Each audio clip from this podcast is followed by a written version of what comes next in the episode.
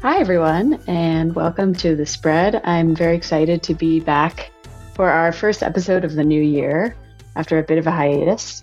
I'm here with Tim Bartels, CEO of sports footwear startup Velous. And Tim is not only an entrepreneur, but he's also a massive sports industry veteran, formerly leading sales at outdoor footwear brand Keen, as well as apparel giant Columbia and DC Shoes. Welcome to The Spread, Tim. Oh, thanks, Cari. Appreciate the introduction and much respect for all your success with Butter Studios. Thanks so much, Tim. Great to have you here. I'm super excited to talk about all of your experience working in the industry as well as everything you've built with Velous. Tim actually recently sent me a couple of pairs of Velous shoes, and I've been wearing them maybe more than I should because they're meant to be for recovery, but they're just so comfortable that you can wear them all day. There's nothing wrong with that. Well, I certainly have been. It kind of feels like walking on a cloud. Glad you love them because that's what they're intended to do. Yeah, they are really fantastic. Before we get into that, since you have so much awesome experience in the sports footwear industry, I would love to kind of just start off with a splash and hear about perhaps your wildest experience you had running sales for one of these big brands, Keen, Columbia. Yeah, I've been very fortunate to work with a lot of great brands and a lot of great people. So that's a great question. I think there's so many really exciting times having worked with Nike back in the day and definitely the growth of Keen, the growth of DC Shoes. But one of the things is I also ran Sax Underwear. So that's interesting when you talk about that question is, when I was up at DC in Vancouver, British Columbia, I joined them in 2014, 2015. We started scaling the brand. It was interesting because we were really trying to get more brand exposure for the brand in the U.S. And I had worked with a gentleman named Mark Woolsey, who was an awesome marketing executive that I worked with at Nike and also done some great stuff at DC Shoes. And so I partnered with him, and we wanted to build some key ambassadors to get brand exposure as well as obviously grow the business and scale. One of the things that we started looking at some athletes, and the first very ambassador we signed was Ken Block, the late Ken Block, who was amazing at DC and turning his career into from running and creating DC Shoes with Damon Way to a phenomenal rally car driver, as well as the person responsible for the amazing successful Gymkhana series. We signed Ken, and then quickly after that, we signed Jake Arrieta, and being from the Midwest, I know you're from Chicago. We signed Jake Arrieta from the Chicago Cubs at the time. And then also we signed Kevin Love from the Cavaliers at Cleveland. That year in 2016 really got going with the brand.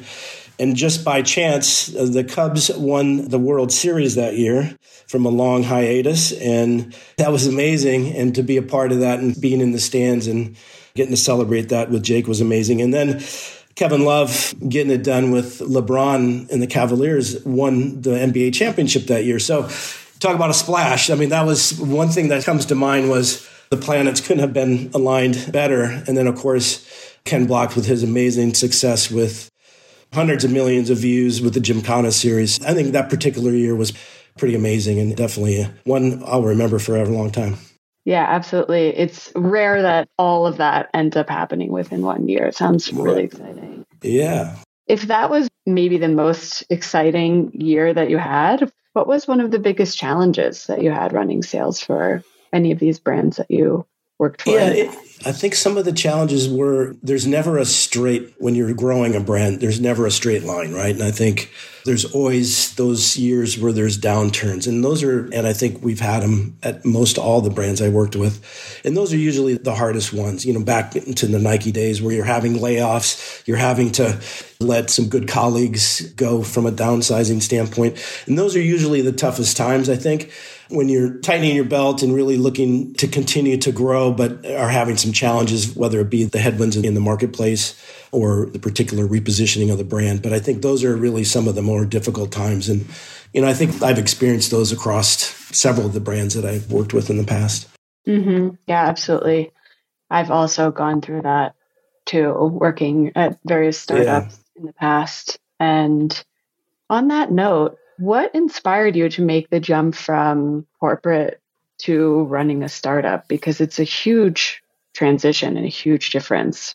Yeah, gosh, that's a very good question. I think I've always had a little bit of the entrepreneurial bug in me, I think, and love the energy that kind of growing my career through the sales channel. I love that energy and building a team and building successful teams and working with great, great people along the way. Oh, good examples. While I was at Columbia Sportswear, there was a brand called Montrail. Montrail was a trail running brand based out of the Northwest that Columbia had purchased. And they also had, before recovery footwear and recovery sandals was known in the market as a growing piece, a segment of the business, they had some recovery sandals, the Molokai, and those really became one of my favorite supportive sandals. And I remember at Outdoor Retailer, just they had these small little ovens, a little bit of heating up the foam and having people step in it to kind of form to their foot. And there was a line around the corner, and there was a lot of energy at Outdoor Retailer, but I specifically remember that. Of course, I had and were wearing the pairs along with my other Columbia footwear, but I had those all around Europe, and I really had an affinity to really see what the excitement was with that recovery business. And then fast forward, I had the opportunity to go run Sax Underwear up in Vancouver. So I'd left Columbia and went up and joined the small team up in Vancouver, British Columbia to run Sax. And after we did that and scaled it, and we ended up bringing in some outside investment, and I left and came back to Portland, I always had that memory about recovery sandals. And I went over to, based in Portland here, went over to Portland Running Company and bought a pair of the market leaders. And I tried those on, and what I found for myself was just a little too soft, maybe not providing enough support. And after having those Montrail sandals, I was like, okay, I think there's an opportunity. And then seeing the massive growth of the category in general kind of inspired me to say, there's an opportunity here. And so I called one of my former colleagues, Brad Bischel, who I worked with years at, way back in the day at Nike. We worked on projects at Foot Locker. He was on the product side, I was on the sales side. And then he also was, I had an opportunity to work with Brad at Columbia and also Keen. And I called Brad. I think I caught him at the Home Depot, and I said, Brad, I think there's an opportunity. And I was passionate about telling him where I think the white space in the category was, and really coming up with something that was not just soft foam, but was something that was a lot more thought through in terms of offering a lot more support, arch support, forefoot flexibility. I said, think about it, and let's come back and see what we can do to possibly put something together. So long story short is he came back and we started ideating on that concept. And then we pulled in our third partner, the three of us, Brad, Damon Butler, who was successful in his own right of doing a lot of the early stage Teva sandal designs for the Deckers brands. He was at Adidas, a lot of experience, a great technical designer, and brought his creativity into the conversation. And that's how we really kicked off. And all three of us decided, we have something here.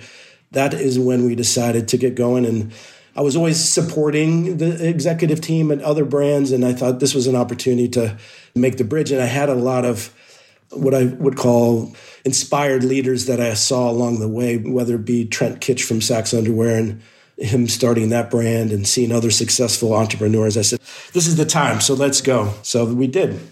Very cool. And it's funny that you say that that call happened at Home Depot. Is that right? He was at Home Depot. I think I always find my quiet time, I like to go to the library and sometimes just sit in the library and ideate and do some work. And I left the library locally here and I called him, and he was at Home Depot doing some things. So that was kind of a funny story, but yeah. Yeah, it reminded me that I do a lot of my best thinking at this, now that I live in Berlin, at this European sports it's amazing. Out retailer called Decathlon. Yes, very familiar with them. Yeah. It's funny how some of these conversations have happened in unexpected places. What would you say has been the biggest challenge transitioning from corporate to startup? Maybe something that you didn't expect? Great question. I think the one thing is when you're plugging into brands that already have a really solid foundation, which has really been the case. Obviously, when I joined Nike, it was just $1 billion at the time. And obviously, they're a much, much larger brand. And the other brands, DC, Keen, had already been somewhat established and were on that upward trajectory, as well as even Saks was early stages, but was really getting some good success. You have that support network. You have somewhat of brand recognition, and you have, a little bit of a team in place already, and sometimes a larger team in place. making that transition from more of an operator role or a sales role into running your own company is you're doing everything. And I think the entrepreneurs out there understand you're from downloading UPC codes and you're really learning a lot. And I learned a lot, even with years of experience, just learning different things. You're the one that's really diving into all aspects of the business. And that's really the biggest transition that I found myself into. And sometimes you can get a little far into the weeds, and sometimes you have to reach out to some friends to pull them in. And we've done that along the way. And there seems like there's different stages that you go through, but we're still in a little bit of the earlier stages. But that's probably the biggest transition is you don't have that foundation of you're building a brand and building awareness, but you don't have a bigger team in place to help support. So that's it. And do you have an example of maybe something specific that you've worked through that came up that you didn't expect running a startup? You're diving into a lot of the legal aspects, like working with lawyers on trademarks. We've run into some challenges there where certain marks are being challenged. So I think that's one example. The other example is cash flow. You have to be really responsible on how and where you're spending the money. And I think that's in the earlier stage growth company or early stage startup, it's really important to continue to drive the top line. And at the same time, we launched during the pandemic, and actually we were doing the product development during the pandemic. So we never had any opportunity to partner with our factory.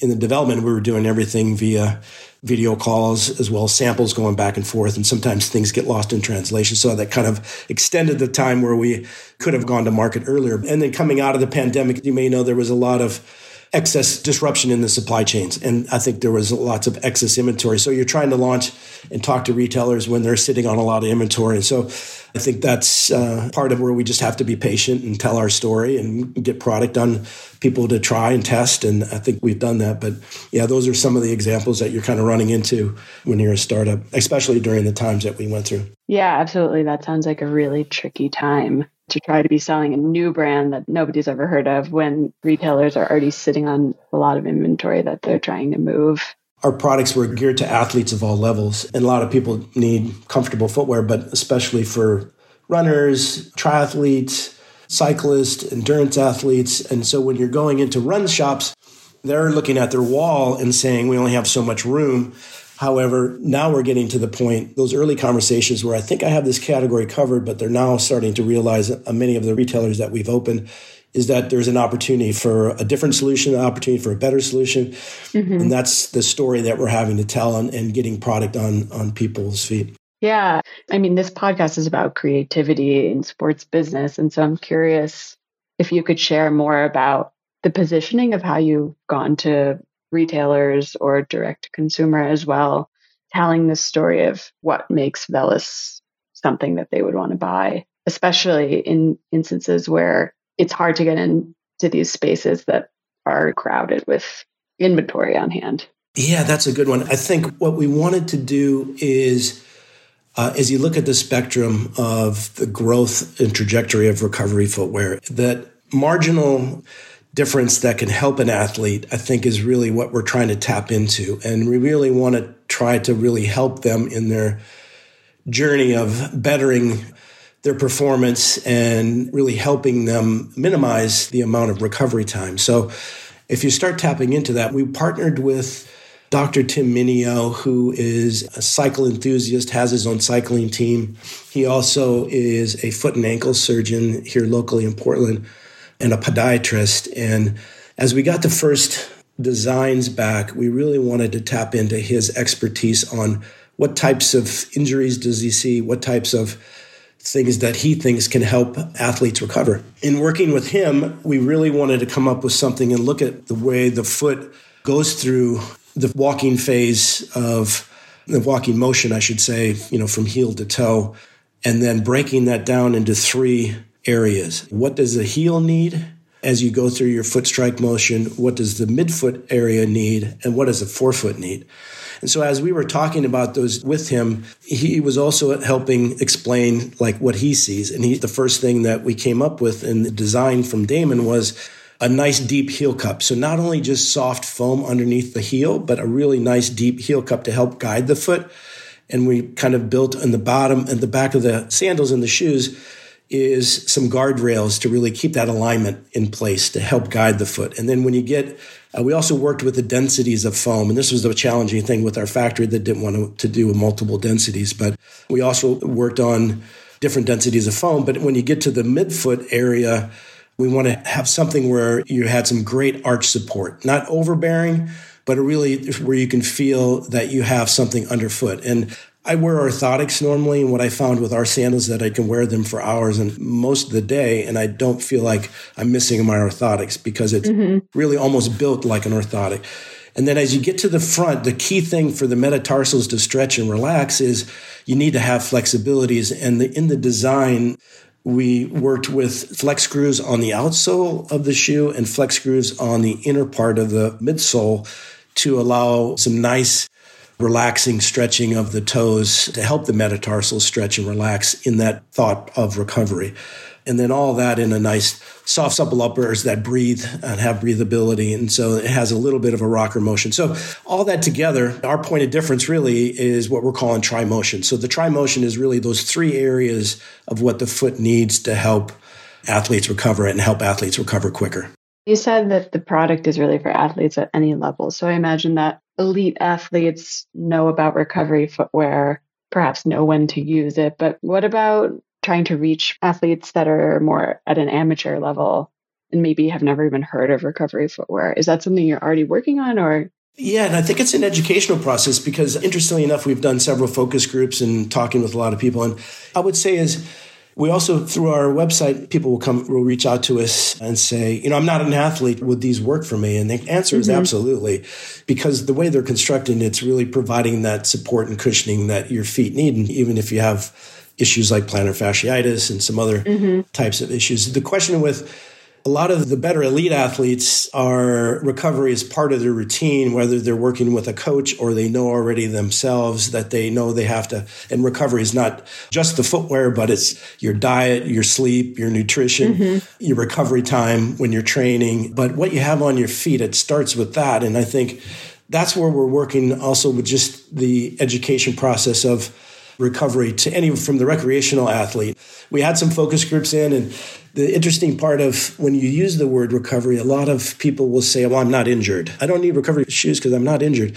So you talk through, well, we're talking about recovery time and helping your body and helping your feet, ankles, legs recover from your activity, whether you went on a long ride on your road bike or whether you ran several miles, or whether you went on a long, long hike and your feet are fatigued. That's really where we're trying to tap into is really helping that process along and really helping people recover and feel better. So it is a little bit of an educational process too. But I think the category in general is growing. A lot of several brands now are jumping in because they're seeing not only the opportunity, but they're seeing the category has momentum. And I think there's more stories to tell. Like for runners, there's not just one or two running shoes that works for everybody. The same thing I think is becoming in recovery is there's different types of footwear within recovery that consumers can have a look at and see which one works best for them. Mm-hmm. And going back to something you mentioned earlier, you mentioned that one of the challenges you faced was the trademarking. It's funny that you bring that up because we at Butter Studio, we do naming work. And I always say that naming is the hardest part of the branding process and have gone throughout my career, various issues with trademarking and things like that. It's interesting when you're doing so many jobs at a startup that that's one that you brought up. I'm kind of curious if you could tell us about how you came up with the name and the logo and how that process went and maybe some of the things you learned along the way. To your point, it wasn't easy. It was challenging.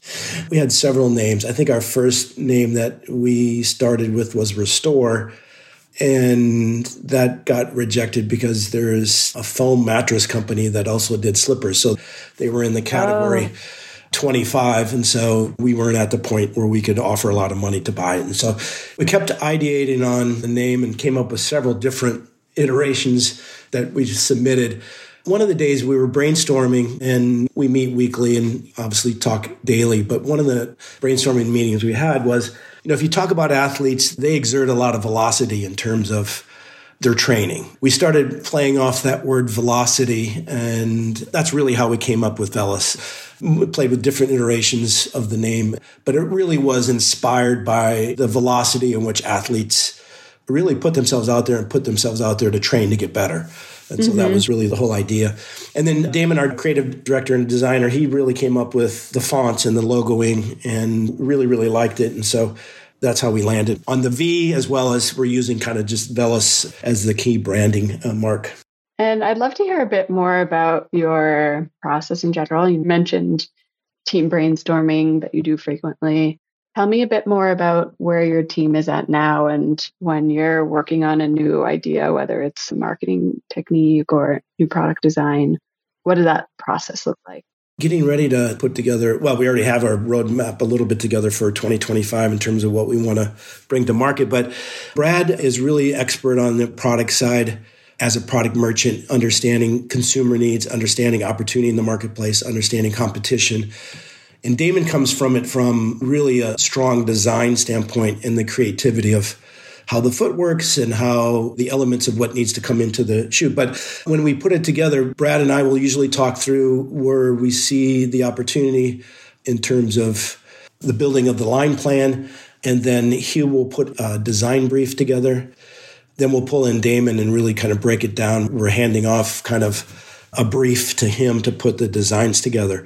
That happens as we go into the regular seasonal planning process. But our team right now is still pretty lean. We're still fairly, everybody's wearing a lot of hats. And we do have some contractors, obviously, we're leaning on in the process. But it's really the three of us. And then we have some independent sales teams out there. And we're building and looking for filling out the rest of the United States on the sales side. And then we have our 3PL partner that's down in Northern California. That's been awesome.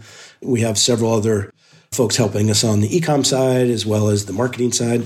And usually we're contracting those folks out until we continue to scale and get some more permanent positions. But that seems to be working fairly well right now. But it seems to be there's more things you need than you have resources to do. And that kind of goes with an earlier stage startup. So we're moving it along, so which is good. Mm-hmm. And what would you say has been the most challenging aspect as far as marketing and sales goes? Is it acquisition, finding new customers, retaining new customers, finding product market fit? I would say it's, first of all, awareness. Yeah. And we're right now at the point now where I think we have a good foundation with our website, and we've done some marketing for our website, but we haven't really scaled it to where we should. And I think we could, but that's probably one thing. There's still the brand awareness is new as you get out into wholesale channels. And that's multiple touch points with retailers to let them understand kind of where we are, where we're positioning. But what we've done is, I know someone that you're aware of, we've partnered with this past Sidious Mag with Chris Chavez and Kyle Merber with The Lap Count. And doing things like that, I think, because that really hits our target audience. And they've done such an amazing job of building their media business that we're going to be launching that again with them coming up starting next month through the Olympic trials, and then be able to partner with them on their podcast as well as the Lap Count newsletter. And doing things like that is great. Connecting with ambassadors to raise awareness and working hard at other aspects of how we market and who we're marketing to connect with the right consumer. But it all starts around how do we raise awareness and continue to get some exposure. And some of that's true of brand ambassadors through their storytelling and how they use the product. And those real life experiences help people maybe pause and say, I should check that brand out. That's worked so far. Again, we don't have a massive budget to go splash on commercials and do that kind of thing yet. And that's something we're working at. And that's a little bit more of the nuts and bolts of trying to continue to take steps at building the brand in phases. And have you found any resistance from retailers or potential partners to working with a startup that they haven't heard of, since there's so many massive brands in the space? It's interesting. We just had this conversation. So we went to the big running industry shows called the Running Event. You may have heard of it, down in Austin, Texas. And 2 years ago when we first went, there was a lot of curiousness, but then a lot of retailers saying, I'm not really sure. Like you say, that's probably the hesitation from, as a startup, not knowing, are you going to be here next year kind of thing. Yeah. And as we expanded our booth, this time we were directly across from Nike Running, and we had new product that people could test. And I think they were like, okay, we're really starting to see your point of difference. We're starting to see the opportunity that there is in the marketplace. We had a really, really good show and signed on quite a few retailers. And I think that obviously was hesitation from retailers initially, whether it be initially what I talked about of having enough inventory, or now it's at the point now where they're like, okay, I see the opportunity with your brand, and I see the opportunity in the story that you're telling with recovery is not just about super soft foam, and it's not about real firm foam, but where we fit that void, like right in the sweet spot of offering great support, great cushioning, and really help in the recovery process. So I think now the doors are opening in terms of where we could go and where the opportunity is, and more of a willingness, I think, from retailers to bring the brand in and support us. Mm-hmm. We actually are thankful on the international side too. So we actually have distribution in Europe. We have a partner in the Benelux with a gentleman that's formerly Dick Weissman, who used to run a brand, a fairly large brand, a couple brands. He worked with the Deckers brands, but they're also Crocs in Europe. So he's got a lot of experience. A former colleague of mine at Columbia that's working with us in the UK and in Ireland and also in Australia. So a great partner, Phoenix Leisure Group, that covers Australia, New Zealand. They saw the opportunity, opened 50 new retailers the very first season out, and doing really well with the brand. And then we have an endurance distributor out of the Southeast Asia, Sing Phil Group, and they are starting to build the brand there. And I think we're having lots of talks with other areas where we'd like to go, including Canada and Japan and Germany, Central America. So it's nice to know that there's an openness and a little bit of an educational process. But even then, to your first point, is there's some hesitation with, let's see where the brand goes kind of thing before we jump on. There can be a little bit of hesitation with some distributors as well as some retailers with, this is coming up on our third year. And so there's more openness to say, okay, I know you guys are here to stay. So it's interesting to hear you say that, because with my own business, Butter Studio, I felt a transition around year three as well. And it was that repetition, building relationships over time. And it can take that kind of year over year repetition for people to need to see you pop up to build that trust and have people be curious about investing in the brand. So it's interesting to hear that a similar timing and very different type of business services. Yeah, no, that sounds interesting for your business as well. And I think that also gives us time to listen to consumers, listen to the retailers of what they're hearing, and how do we continue to elevate the product in terms of coming up with a better version of our first launch. And I think that's what we're, as we look into 2025 planning, that's one of the things that we're looking at. How do we continue to fine tune to make the product even better? And that's part of listening to some of the resistance or some of the feedback. Yeah, that's a great point. That's a really important point. And another question I had for you along these lines of listening is, we've talked a lot about the business and how it's been doing over the first 3 years and your previous background. And I know as an entrepreneur, I have grown a lot personally from running a business. And I'm curious how that's impacted you. What have you learned, or how have you grown personally running this company for the past 3 years? Yeah. I think when we first talked or spoke, I told you I was learning every day, and I still am learning every day. And I think that's really where it's so important to tap into your network, reach out to people. And I think, as I've done to other entrepreneurs and other people within the industry, but gosh, learning really from going from being operator within a bigger brand to really trying to prioritize where you need to spend your time. And really the time management piece becomes very, very important. You're learning all aspects of the metrics within the business, all the various, again, I came up through the sales rank. My expertise is not necessarily in operations or warehousing or sourcing and importation and all those kind of things. And that's really where you tap into other people. And then you're learning along the way. And I think that's been the same for our partners, Brad and Damon, really broadening your experience through that learning to help that next stage of growth. We're self-funded right now, so we have no investors, and I think we're going to continue to build the business. And at some point, though, we will want to bring in smart money, then people that can complement where our needs are, as well as believe in the brand and believe where we can go. And all of that in that is a learning process. I was able to work with the board of directors at Saks and raising money for the brand.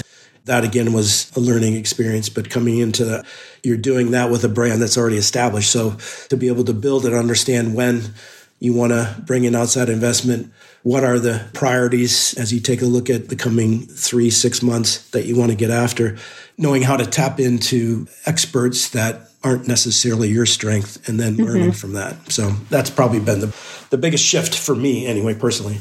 Mm-hmm. Yeah, absolutely. And what would you say you're still working on as a sports business leader? Yeah, gosh. I mean, we're still working on, I would say, everything. It seems like that one thing we're not working on. I think there's so many different things that as you scale to get larger partners, you have to make sure you're operationally set up. You know, if you're going to go with a multi-store chain, you got to make sure your infrastructure is set up to support that. And we're continuing to work on the product evolution.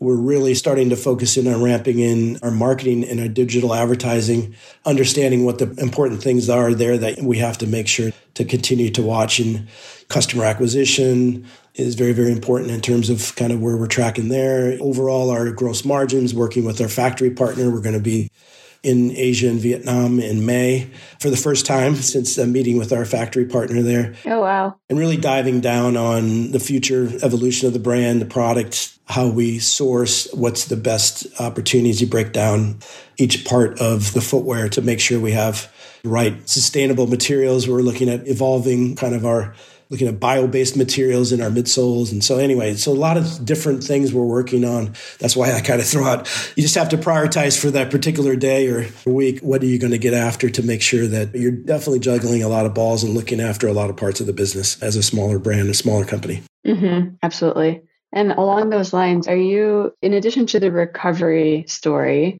and how the product is differentiated there, you mentioned using sustainable materials. I'm curious if there's another differentiator, whether it's in sustainability or something else that is part of the story you're going to market with.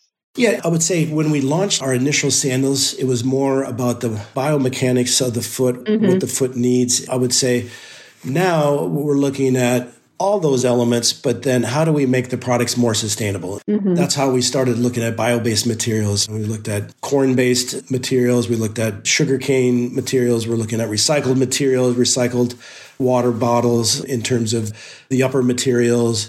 You know, I think that's a direction for us going forward. So one of the things now is everything we now build and create, we want to make sure that it checks off on all the things that we think need to be in place to make an excellent recovery product, but it also needs to also answer the second part of how can we make things more sustainable. So that's going to be something we continue to look as we grow in our product offering. Mm-hmm. Yeah, absolutely. Yeah. Definitely something consumers are demanding now. I think I read a statistic recently that boomers, millennials, and Gen Z, 85% are wanting sustainability in the products they buy. So I see that more and more. And even in our packaging, you know, obviously we're using recycled cardboard. Our poly bags are initially recyclable initially, but now we're using 100% recycled materials in our poly bags going forward in all of our new production. So it's not just only the product, but it's also everything else that kind of goes along with it. And I think that's to your point, Cari, that I think consumers are somewhat looking for that and, you know, somewhat really holding brands accountable for kind of what they stand for and what types of things they have in place to help address those issues around making sure that things are sustainable. Yeah, absolutely. Fun fact, before I worked in design, I actually worked in operations, and it's cool to see how many new materials and things like for poly bags and things like that have come up in the past 10 years or so since I was doing that. Lots of new material. You know, I think we had like 10 or 12 different ones we looked at. And some of them you have to be careful because, oh gosh, is it going to tear? Yeah, absolutely. Is it going to tear? So maybe not that one, but then we landed on one that had a nice, but yeah, I think the packaging was pretty interesting to dive in deeper on that. Mm-hmm. Yeah, I'll be very curious to see how the brand continues to evolve and what comes next, new products.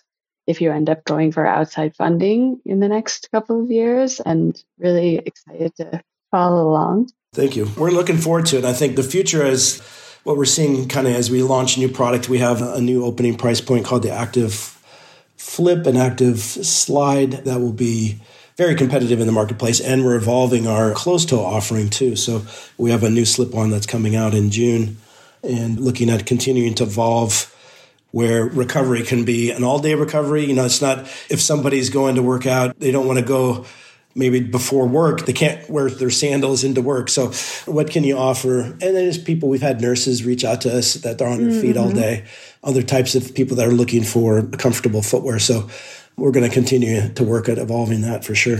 Awesome. Exciting things ahead. Yeah. So I always like to wrap with the same question, which is, what are three of your other favorite organizations that you think are doing creative things in sports? Yes, I referred more to like brands. Could be anything. Agencies. Could be brands, could be agencies, could be athletes, whatever comes to mind. Yeah. I'll mention just a couple. I mentioned Sidious Mag, and I think I really can see the work that they're doing with that Chris and Kyle are doing within, and their team really, within the track and field community, within running, and just their overall media presence that they've been able to build in a short period of time. And we were introduced to them, former Nike colleague, Chris O'Donnell, and I really appreciate their creativity. I know they worked with you with rebranding, so maybe that's a next step for us to work with you all. And I really appreciated the evolution that they've taken with their, we're excited to partner with them. I'll say another one, Never Second is a endurance hydration sports drink that I think it's really, I met Bill Anderson, the founder, at the cycling event down in California, and he was showing his brand, but he and his wife have built an amazing brand. They're entrepreneurs themselves, but if you want to check out an amazing brand that's in that category of, my wife's a marathon runner and a runner herself, and so they have different products for hydration and endurance drinks, but Never Second. So I think they have some very elite cyclists. They have a huge following of ambassadors. And I was pretty inspired by Bill when I was talking with him. So we were exchanging lots of ideas, and he was very, very helpful in a couple areas. I would say those are a couple off the top of my mind. But yeah, I think those would be good. You know, and it's not the big brands, or there's lots of different inspiration throughout that. But those are just a couple that come to mind. Yeah, great. Well, of course, we're big fans of Sidious, and I'm looking forward to checking out Never Second. Yeah. Well, thank you so much, Tim. This has been great. And I've certainly really enjoyed learning about your career and how it's been running Velous. And I'm really excited to follow along and see what's next. Oh, thank you, Cari. And best of luck. I know you're a global traveler, but I know you're more permanent home in Berlin. But to see the success you've had with Butter, I'm going to be following you along as well. And like I said, when we get ready, I would love to see if there's opportunity to work together. But no, I appreciate your invitation, and it was really great talking with you today.